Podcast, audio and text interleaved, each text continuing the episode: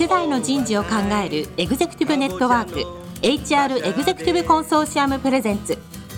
楠田優の人事放送局。有名企業の人事にズバリ聞く。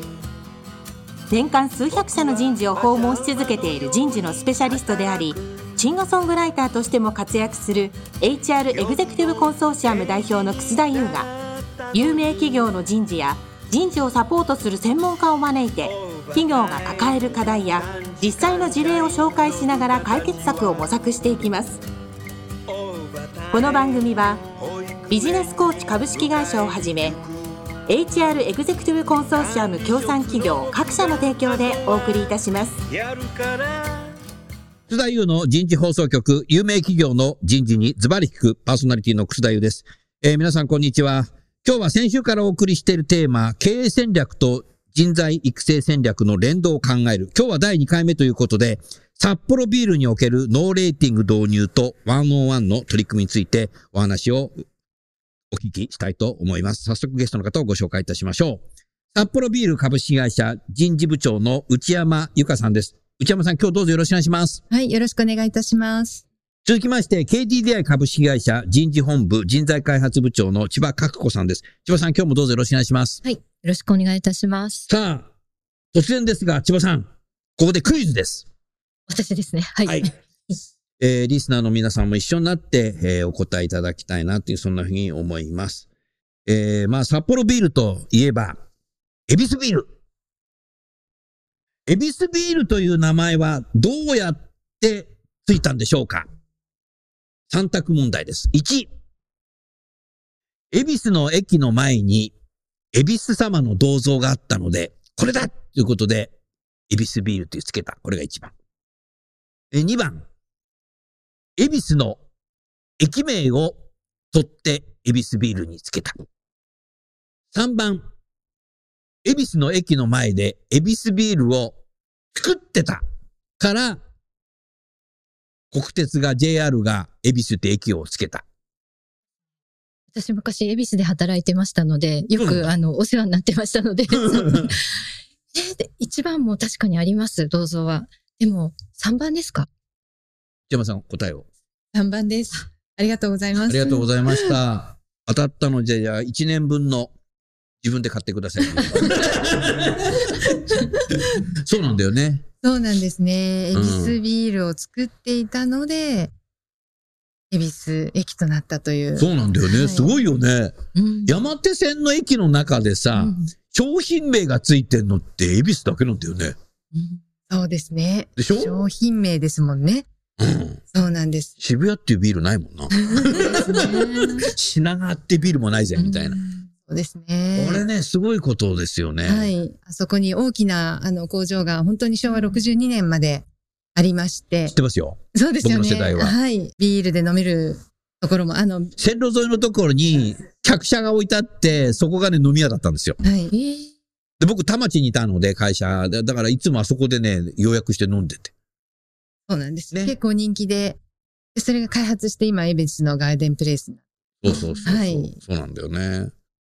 だから、その、山手線ができる前から、あそこでビールを作っていて、作ったビールを貨車で運ぶ駅があったんですよ。そこの駅を山手線の駅にしたので、恵比寿っていう名前つけちゃった。すごいよね。そうですね。あの、我々も本当に恵比寿の街っていうのだからとても大切に思ってます。渋沢栄一さんの影響もあったのかなと思うとこあるんだよね。だって、いわゆる札幌ビールさんそのものもさ、はい、いわゆる渋沢栄一さんが関与されているし、創業時にさ、はい、そうですね。はい。で、で、国鉄だって、もともと渋沢栄一だからね。そうですね。関係結びつけてくれたのかもしれないですね。もう今となってわかんないけどね。はい、調べれば出てくるかもしれないけど、はい、すごいよね、これね。ねえ、KDDI っていう駅ないもんな。ないですね。次は au、au みたいなね。どこの駅だよみたいな。うん、これやっぱりね、すごいですね。でもね、千葉さん当たったね。当たりました。ありがとうございます。よかったね。これね、結構ね、僕いろんなところでやってんだけど、間違いるんだよね。いろんなところで宣伝していただいてて、ありがとうございます。とんでもないです。はい。えー、番組はこれで終わらないで、この後、はい、サッポロさんをね、えーノーレーティング導入とワンオンワンなと。ノーレーティングにしたのはいつからでしたっけ？2020年から。2020年からだったね。1月からでしたよね。はい、そうです。うんだ導入した途端になんかコロナ入っちゃいましたけど。そうですね。うんはい。じゃあ、そもそもそのノーレーティングにした背景とお話しいただいて、ワンオンワンの話まで少し持ってっていただけますか？はい。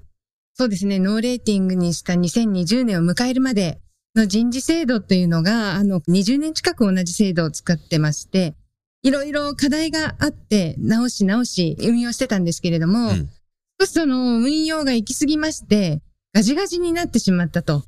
あの、いうところがまず一つあります。はいですから、目標を立て方にしても、評価の仕方にしても、もうきっちりこのメモリ通りにやらなければ、もう右にも左にもこう自由度がないみたいな感じになってるところがありました。うんで、そんな中で世の中が変化しているのに、うん目標を変えることすら手続きが大変だとかですね、ちょっと本末転倒なところがあったり、なるほど。またあの、評価も成長を支援した結果、評価が来るという流れのはずなんですけれども、まあ、成長支援のところをちょっとこう、カットばして、最後の評価が真ん中より上か下か。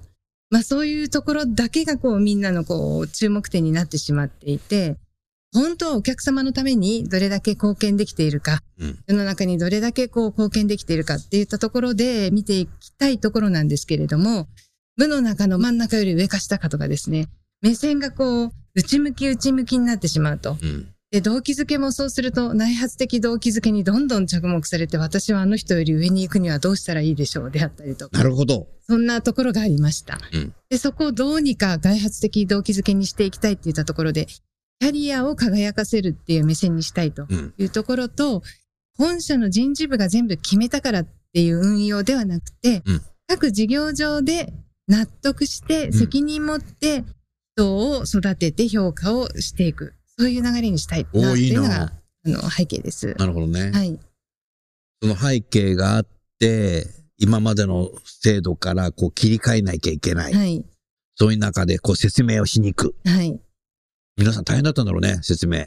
そうですね。あのーいやいやいやいや、わかるよ。そうししたい気持ちは、みたいな。現場の声ね。理想はわかるよ、と。うん。でもこれ難しいでしょうって、どうやって決めたらいいの？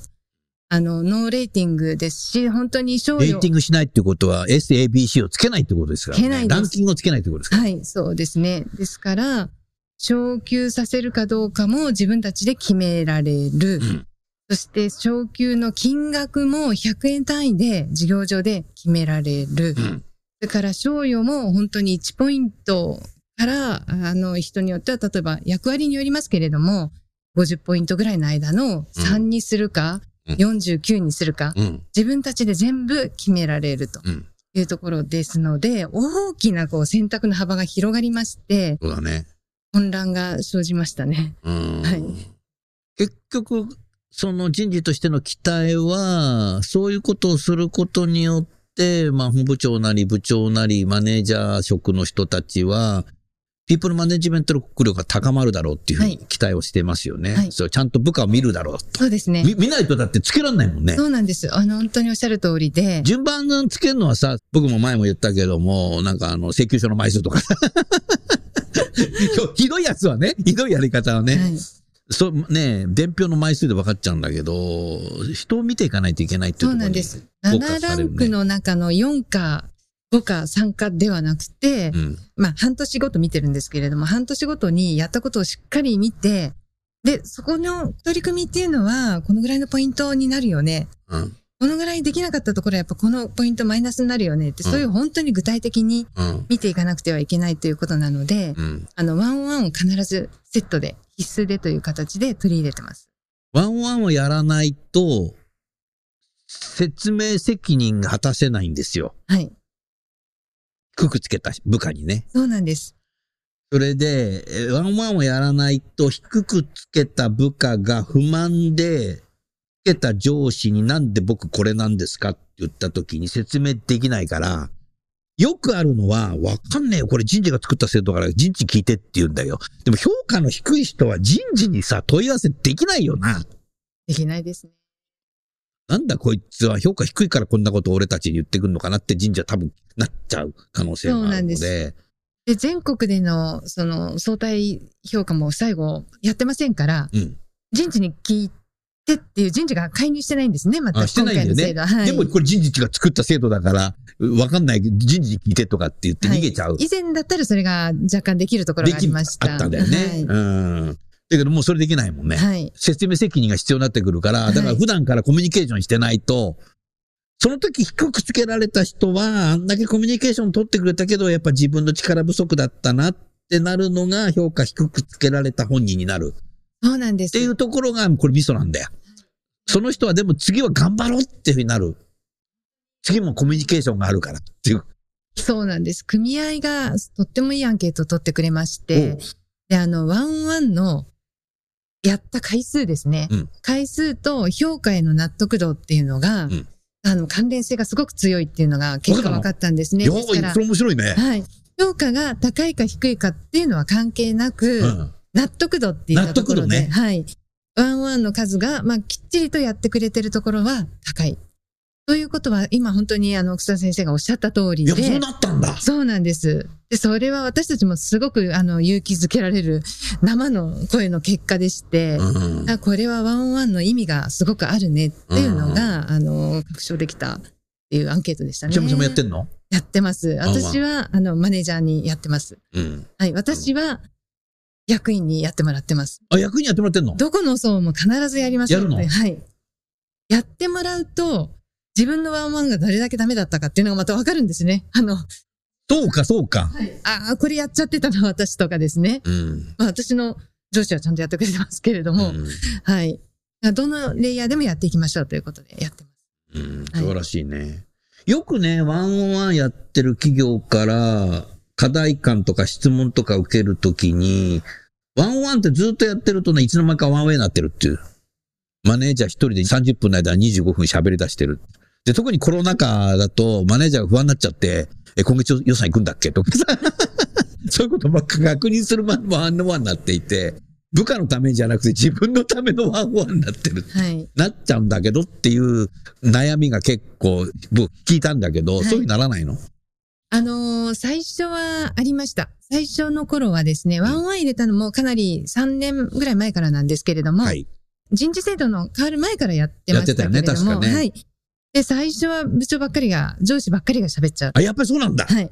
で、あのーそこはまたアンケートから全然話を聞いてもらってないっていうのが出てきまして、で、あの、ワンワンっていうのはこういうものですよというので、変更したんですけれども、まあメッセージを変えたんですけれども、うんそうすると今度は、部下が話したいことだけを話してもらうとか、うんなんかちょっと最初行き過ぎてしまって、仕事の話はあまりしない。うん。まあ、あの、実はこういう悩みがあるんですが、家庭の話とか健康の話とか趣味の話とか、その人を知るって言ったところに少し今度寄りすぎてしまって、うん。毎月なんてもうやる話がない、もうネタ切れ、ネタ切れです、みたい なったんですけれども、この人事制度を入れて、メンバーが話したいことを話すんですけれども、それは全くもって仕事の相談でもいいし、プライベートの相談でもいいし、仕事の話で、まあ結果的にはうまく進めるためにはどうしたらいいだろうねって考えさせてあげられるようなワンワンにしましょうっていう形で変えたんだね。はい。今、あのーまあ、人によってまだまだ差がありますけれども、うん。かなり前よりかは良くなってきてるなっていう手応えはあります。アンケートの結果とかですね。上司との関係性っていう、あの、意識調査の結果も少しポイントが、コロナ禍ではありますけど上がってますね。はい。じゃあもうこれはもう諦めずにずっとやり続けることが重要だね本当に。続けることですね。うんはい。でもそれもう3年もやってるとカルチャーになってきてるよね。おそらく、あの、コロナでですから、これを先に入れといて、本当に良かったなと思ってます。あの、組織の、あの、チームワークがかなりしっかりできているなっていったところは感じますねち。なみにリスナーの方たち向けにね、素朴な質問ですけど、1回の101って時間どのぐらいされてんの？今は30分目安っていうふうにそれはもうルール作ってんだ。ルール作って、あの、タレントパレットというあの、仕組みの中うんに、やったらメンバーが、好きなことでいいから自分でタタタッと書くと。書くのね。はい。で、上司も入れたかったらそこにメッセージを送ると。うん。あの、そんな感じで一応見える化してます。そうすると結構札幌さんは定期度に人変わったりしてマネージャー変わったりするけども、はい過去のマネージャーが入れたやつも見れるの、それも見れます。それはとってもいい情報になりますね。そうだよね。はい。うん。この部下とはこういう対話してたんだ。はい。その続きからできるよね。そうなんです。また最初から言わなきゃいけないんだ、俺のことみたいな。それ嫌だもんな。えー、でも最初ワンワンやるときってみんななんかやっぱワンウェイになっちゃうよな。なりますね。人生長い人がいっぱい喋るもんな。あの、いろんなところで、あの、話が聞こえてくるんですけど、ああ、上司が喋ってる、上司ばっかり喋ってるっていうね、そういうのがよくいろんな端っこから聞こ 上司のえてストレス解消の場になっちゃった。なるほどね。はいだだいぶ時間を要しながらやっといい形になってきたかなというところ。うんうんいいですね。ありがとうございます。さあ、あの、千葉さん、こんな形でね、今、札幌さんいろんな話をしてくれたけど、何かご質問ございますか？まあ、ワンワン、まあ3年前からなさっていて、うん先ほどそのコロナ前からやってたのが良かったなっていうことはおっしゃられたと思うんですけれども、あの、弊社の場合は、え2020年、コロナになってからワンワンをしましょうってああ、そうだったね。ね。はい。なので、ちょっと札幌さんのこの変化がどのあたりからこう見られるようになったのかな、興味があります。ね。あの、それまでは、ワンワンも当たり前のように対面でやってました。で、対面の中で、まあ、話しすぎる上司がいたりですね、いろんな問題が、我々もリアルに見ることができたと言ったところで、の中でやってるからね。はい、やってるんで見えるんですね。うんで、あの、意見もメンバーからもいろんな話がリアルに聞こえるので、あの、修正点が見えやすかったっていうのはすごく良かった。うん。あとは、あの、コロナになってから、まあ、いろんな研修をやったりして、ワンワンを導入していくのと、まあ、みんなが当たり前のように集まってた中で、ワンワンのスキルアップの研修をやったりとか、それをメンバーの方にもワンワンの意義をこう、ちょ対面で伝えたりっていったところでは、やっぱり対面でできたところは良かったな。コロナになったから始めたっていう急ぎの感じも出す必要もなかった。でも相当この数年でいろんなことを変えてきたね。そうですね。えー、まあ、この人事制度の変化がとても大きかったですけれども、まあ、ちょっとこの制度の話になってしまいますけれども、うん。あの、最後評価に、結局評価の会議は必要なんですけれども、うん。評価をする前に人材育成会議っていうのをやってんの？やってるんですね。評価と全く関係なく、まあ、自分のメンバーの A さんのこの1年間の取り組みを、うん。マネージャー同士で集まって、あ役職者みんなが集まってですね、うん。まあ10人ぐらいですかね。多いとこで10人、5人ぐらい。そこ人事も入んの？人事もあの入ります。うんで、えっ、と、次のステップに行かせるためには何をしていったらいいかというのを、一人一人の子。はい。直の上司がそれをまあ紹介をして、一緒の、あまあ、事業上の他の、まあ、マネージャーがですね、うんいや、横で見てるけど、もっとこんなんできてるからそこ褒めてあげた方がいいんじゃないの？とかですね。なるほどいや、そういうことだったらうちの取り組みのここに手伝わしてこういう機会を与えてあげよう。寄ってたかって育ててるって感じだね。これは、あの、すごく聞いててもちょっと感動する場面の、あの、会議になりましてね。うん。そうそう、もうその斜めの人も、その若い人たちのことを知ろうとするかもしれないね。そうですね。声かけるようになりますし、自分の部下も知ってもらわないと、そういうメッセージもらえなくなりますし、逆にそんな優秀なのここっちによこしてよって言い始めるかもしれないね。そうですね。すごくそこはいいです。でその後に、じゃあ、あの、スキルの評価にしていきましょうっていう時もですね、さっきの話からしたら、これちょっと甘くつけてるんじゃないっていうのも言いやすくなりますし、うん。あの、その会議とてもいいですね。それは何年前からやってんの？それも2020年から始めてますはい。それはね、やはりマネージャーは優秀な部下を隠そうとするっていうのが人間だと思うので、でもやっぱ優秀な部下ほど優秀なんだよってことつい言っちゃうので、はい。そいつここっちで欲しいんだけど、みたいな。あ、言っちゃったみたいな。いいと思う。はい。あの、もう全部つまびらかになるだ。だから何かっていうと部下の説明能力だよね、それ。そうですね。はい。だだからそこはやっぱワンワンやってないとできないし。言えないですね。はい。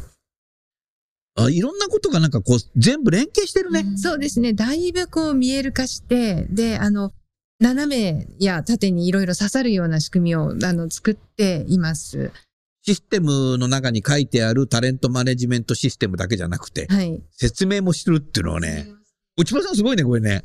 あ、すごい。勉強になります。すごいですね。うん、それはね、なかなかいいですね。ちゃちゃを入れられ、厳しい上司がつけた評価に対して、いや、もっと褒めてあげてよとかね。こんなところでいい活動してるのうん見てるのとかいう会話があったりですね。人事はそこで何か発言することもあるの？あのー私たちが知っている姿で発言することもありますけど、基本的には身を隠してます。身を隠してるの、はい。いい話は、あの、聞いて、我々にもとてもいい情報になるんですね、それは。うん人、見えてない社員に対しての、あ、こういう活動をしてるのかと。それがまた次の移動の時の、まあ私たちの情報のリソースに。内山さん自身は部下のことを説明できるの、ちゃんと。割れちゃった、どうしよう、みたいな。いや、で、あの、できるように頑張っておりますけれども。そうだよね。それやんなきゃダメだよね。はいうん。かなりだから、こう、透明性ある会社にしておこうという感じですよね。はい。はい。うん。いや、すごいね。これでさ、業績良くなっちゃったらさ、はい。すごいね。そうですね。なりそうしなくてはいけません。本当だね。そのために人事制度変えてるわけなので、もう会社と人が成長すると。うんいうためなんでですから今年本当に正念場だと思ってまして、うんあの、いろいろやってきてうまくいってる点、まだまだ思った通りでないなっていう点、そこはあの、今年、えー、もう何が何でも終着点まで持っていきたいなと思ってます。うんはい。なんか人材の品質管理やってるみたいな。あ、素晴らしいね。まあだから結局やっぱり中期計画3年計画っていうのがあって、それをやっぱ達成するためには結局人なんだよね。そうなんですね。ね、人なんですよ。だからその人自身が、皆さん優秀だから、札幌さんも KDDI さんも優秀な人なので、言ったことっていうのは頭では分かってんだけど、人間って頭で分かってても心が動かない時あるじゃない。それは多分、内山さんも千葉さんも、中学時代とか明日から中間テストなんだけど、テレビ見ちゃった自分って多分あったと思うんだよね。これは明日から中間テストってのは頭で分かってんだけど、はい心がテレビが面白くてさ、みたいな。これ人間誰でもあるんだよね。はい。だからそれがやっぱり頭と心の帰りだと思うので、そこはやっぱりやっていくこと自体っていうのが重要だと思う。そこはやっぱ対話の中で分かってくるってこと。対話しないとさ、はい。とかく人事ってさ、通達文だけでさ、流しておなりになるケースあるんじゃない通達みたいな形で。通達は頭で理解できんだけど、心動かないときってあるよね。私もですから、あのー先生もよくご存知の福原からはですね、うん人事は丁寧なコミュニケーションっていうことはもう何回も聞いてますね。素晴らしい。はい。やっぱ人事のね、ホールディングの取締役がそういうふうに言う言うっていうことがやっぱり。そこは本当に何回も言われてます。はい。うん、それは素晴らしいね。はいうん。だからやっぱりね、身も心も健全っていうのが、これから始まる多分ウェルビーイングになると思うので、ヘルスケアからウェルネスになってウェルビーイングというふうになると、やっぱり幸せかどうかだったか幸福かどうかだったかっていうふうになるので、そこはこれからチャレンジしていかなきゃいけないんだけども、やっぱり体だけ健全だけじゃダメで、心まで健全になっていかなきゃいけないのには、やっぱ通達文だけじゃダメだっていうことと、ワンウェイだけでね、やってるだけじゃいかないですよね。だからそこにはやっぱりダイアログ、ツーウェイ、えー双方向の対話っていうのが必要になってくるし、まあ、あの、ガラガラポンもいいなって思ったし、いいろ、やっぱ、対話するカルチャーって、はい。改めてなんか必要なんだろうなっていうふうに思ってきたね。もうすごく思います。この間もあの、会社でも話してたんですけど、私たちあの、夜のビールの場っていうのも、本当に他の会社さんに比べたらとても多くて、うん。そこでの対話で得るものってとっても多かったんですね。で、今この2年間ほぼそれがなくなって、うんなんとなく無意識的にそこでやってた対話を時間内にもっと持ってこようよってみんなが思ってるんじゃないかな。なるほど、なるほど。ちょっとこれはビール会社の行き過ぎた発想かもしれませんけれど。いやいやいや。でもそれ、ビール会社からまず戻してほしいね。そしたら他の産業も多分、KTJ さんも戻せる。はいそうそうそうそう。それが絶対必要だし、またね、対話をするカルチャーがアフターファイブでも居酒屋でやり始めれば、居酒屋さんも繁盛すると、結局札幌ビールも 戻ってくるわけなので、はい対話をするために飲んでるって感じだもんな。そうなんですね。うん、だから、はいだから飲みニケーション重要なんだよね。ねとっても重要だと思いますうん。飲みニケーションと、あとはコミュニケーション、両方、会社の中とね、はいオフィシャルでも、ああの、オフィシャルじゃなくてもやっぱやっていくっていうのが、心理的安全性ですね。うんお酒がなくても話せる。そうそうそう。そういう文化もやっぱりね、このオンラインで家で仕事を一人でするっていうのは、パフォーマンス上がるんだよ。でも、だんだんだんだんそれをやりすぎると、孤独になるよね。孤独にしたらダメだよね、これ。はいだから、それの分岐点が今考える時なんだろうね、多分ね。うんうん。でもそもそもね、人間ってさ、一人でいるの好きなんだよね。内山さん一人でいるの好きじゃない、あ一人も好きですけど、会社に行ったらやたらといろんな人と喋ってますね。ああ、でも一人でいたい時間っていうの絶対欲しいんですよ。あります。それもあります、もちろん。はい。うん。千葉さんどう？そうですね。まあ、両方ですけど、まあ、うんひ一人の時間も必要だなと必要だよねはい。うん。だからやっぱりね、人間ってそもそもやっぱ一人でいたいっていうのがあるんだよ。でも、人間はそもそもひ一人ぼっちにはなりたくないんだよな。そうですね。だからこのコロナでさ、一人で仕事ができるっていうこと分かったんだけど、家でね、一人ぼっちになってないかっていうことがこれからやっぱね、重要になってくるよね。そこが多分ね、ウェルビーイングと関係性があると思うんだよね。うん。そこは、だから、ワンワンやったり、ノーレーティングにしたから、き結局部下見なきゃダメだよとか、ガラガラポンも含めて、対話するカルチャーがあれば、一人ぼっちにしないので、うん。はい。だったら在宅でもパフォーマンスできるよねってね。いうことになれば、みんな結局的にワークエンゲージメントも高まるし、幸せでしたっていうふうに、定年退職の日に言ってくれるんですよ。はい。うん、そこなんじゃないかな。そうすると、やっぱり、この会社はいいっていうことを、外で言ったり、大学の出身の大学へも言ってくれることによって、はい。リクルーターも自分の会社いいよって形になる人、どんどんいいいい人が入ってくる可能性っていうのがあるんじゃないかなって、そんなふうにね思いますね。はい。なるほどな。面白いな。千葉さん、質問、ぜひ。なんかこの、いろんなお話を伺っていて、この施策がこう全部関連づいて、うまくつながってるなってストーリーになってると思ったんですけれども。デザインされてるよね。うんで、それはもう最初から意図してたのか、意図せずつながっていったのか。おいい質問ですねうん。あの、人事制度絡みのことそうですかね。制度も育成も、ははいい。人材育成の会議もね。んそうですね。あの、そこは意図して、まあ、要するに本当に一人一人をちゃんと見てもらえるように、そして一人一人をこの枠にはめない評価してあげられるようにっていう形でやっていきたいと。それによって、あの、社員も、あの、個性をきちんと見てもらっているなと、自分の強みを発揮して、自分らしいキャリアにしていけたらいいなっていう、その、みんなと同じでない自分の力を発揮していこうって言ったところでいい。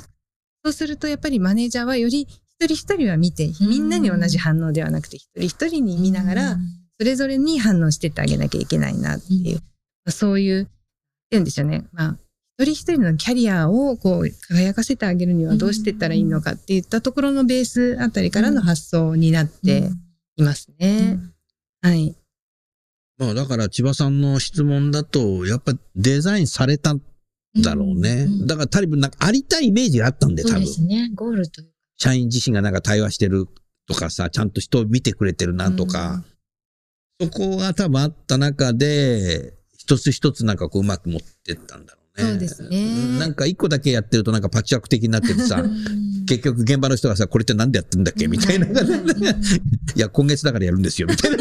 月末だからやるんですよ、みたいなさ。ねまた来たぞ、なんかやんなきゃいけないんだぞ、みたいな。提出しないと怒られるぞ、みたいな形になってると、なりがちなんだよね。はい。人事でやってることってね。ね現場からするとね、はい。また来たぞ、みたいな。いつまで出すんだってさ、みたいな。それは耳が痛いですね。本当に。うん多分そ、デザインされてたんだよ、きっと。はいはいうんその中でトライアンドエラーもあったから、うまくいってるなとか、ここがうまくいってないなっていうところに人事がきちっとウォッチして、はい。でううまくいってないところじゃあ次どうしようかっていうことをうん多分。まだまだありますけどね。あの、そうは言っても、まだまだメンバーの評価に配慮というか、うん温かすぎるうん気持ちが入っちゃうところのところもありまあして、るね。しどろもどろになっちゃいますけれども、うん。はい。ですけど、その配慮って何っていうのをちょっとわかりやすくて、本当は10しかできなかったのに20つけてあげるのが配慮なのか、うん10だったけど、次はどうしたらいいのってはっきり切り込んでいく方が温かい配慮なんではないかっていう、ちょっとその辺の考え方のスイッチも、もっと、それはコミュニケーションで本当に丁寧に対話しながら。伝えていきたいことだなと思ってます。うん。はい。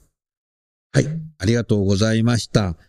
それではちょうど時間になりましたので、来週は KDDI におけるジョブ型導入とワンワンの取り組みをね、千葉さんにお話をいただきたいなって、そんなふうに思いますので、どうぞよろしくお願いします。それでは最後にゲストの方をご紹介して、今日は終わりましょう。札幌ビールの内山さん、KDDI の千葉さん、今日もどうもありがとうございました。ありがとうございまし。た。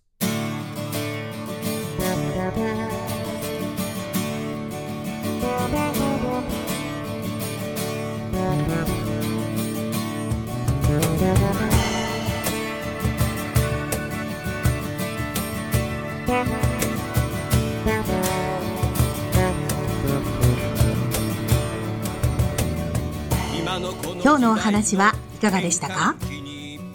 楠田祐の「 The Times Will Change 時代は変えられる」とともにエンディングといたします。この番組は日本最大級の人事ポータルサイト HR プロのウェブサイトからもお聞きいただくことができます。HR エグゼクティブコンソーシアムでは月例勉強会や分科会などを通して人事エグゼクティブの方々の共通の人事課題に関する本音の議論の場を提供しています。ご興味がある方はぜひウェブサイトをご覧ください。この番組は人と組織の生産性を高めるビジネスコーチ株式会社 HR エグゼクティブコンソーシアム協賛企業各社の提供でお送りいたしました。楠田優の人事放送局有名企業の人事にズバリ聞く。それでは来週もお楽しみに。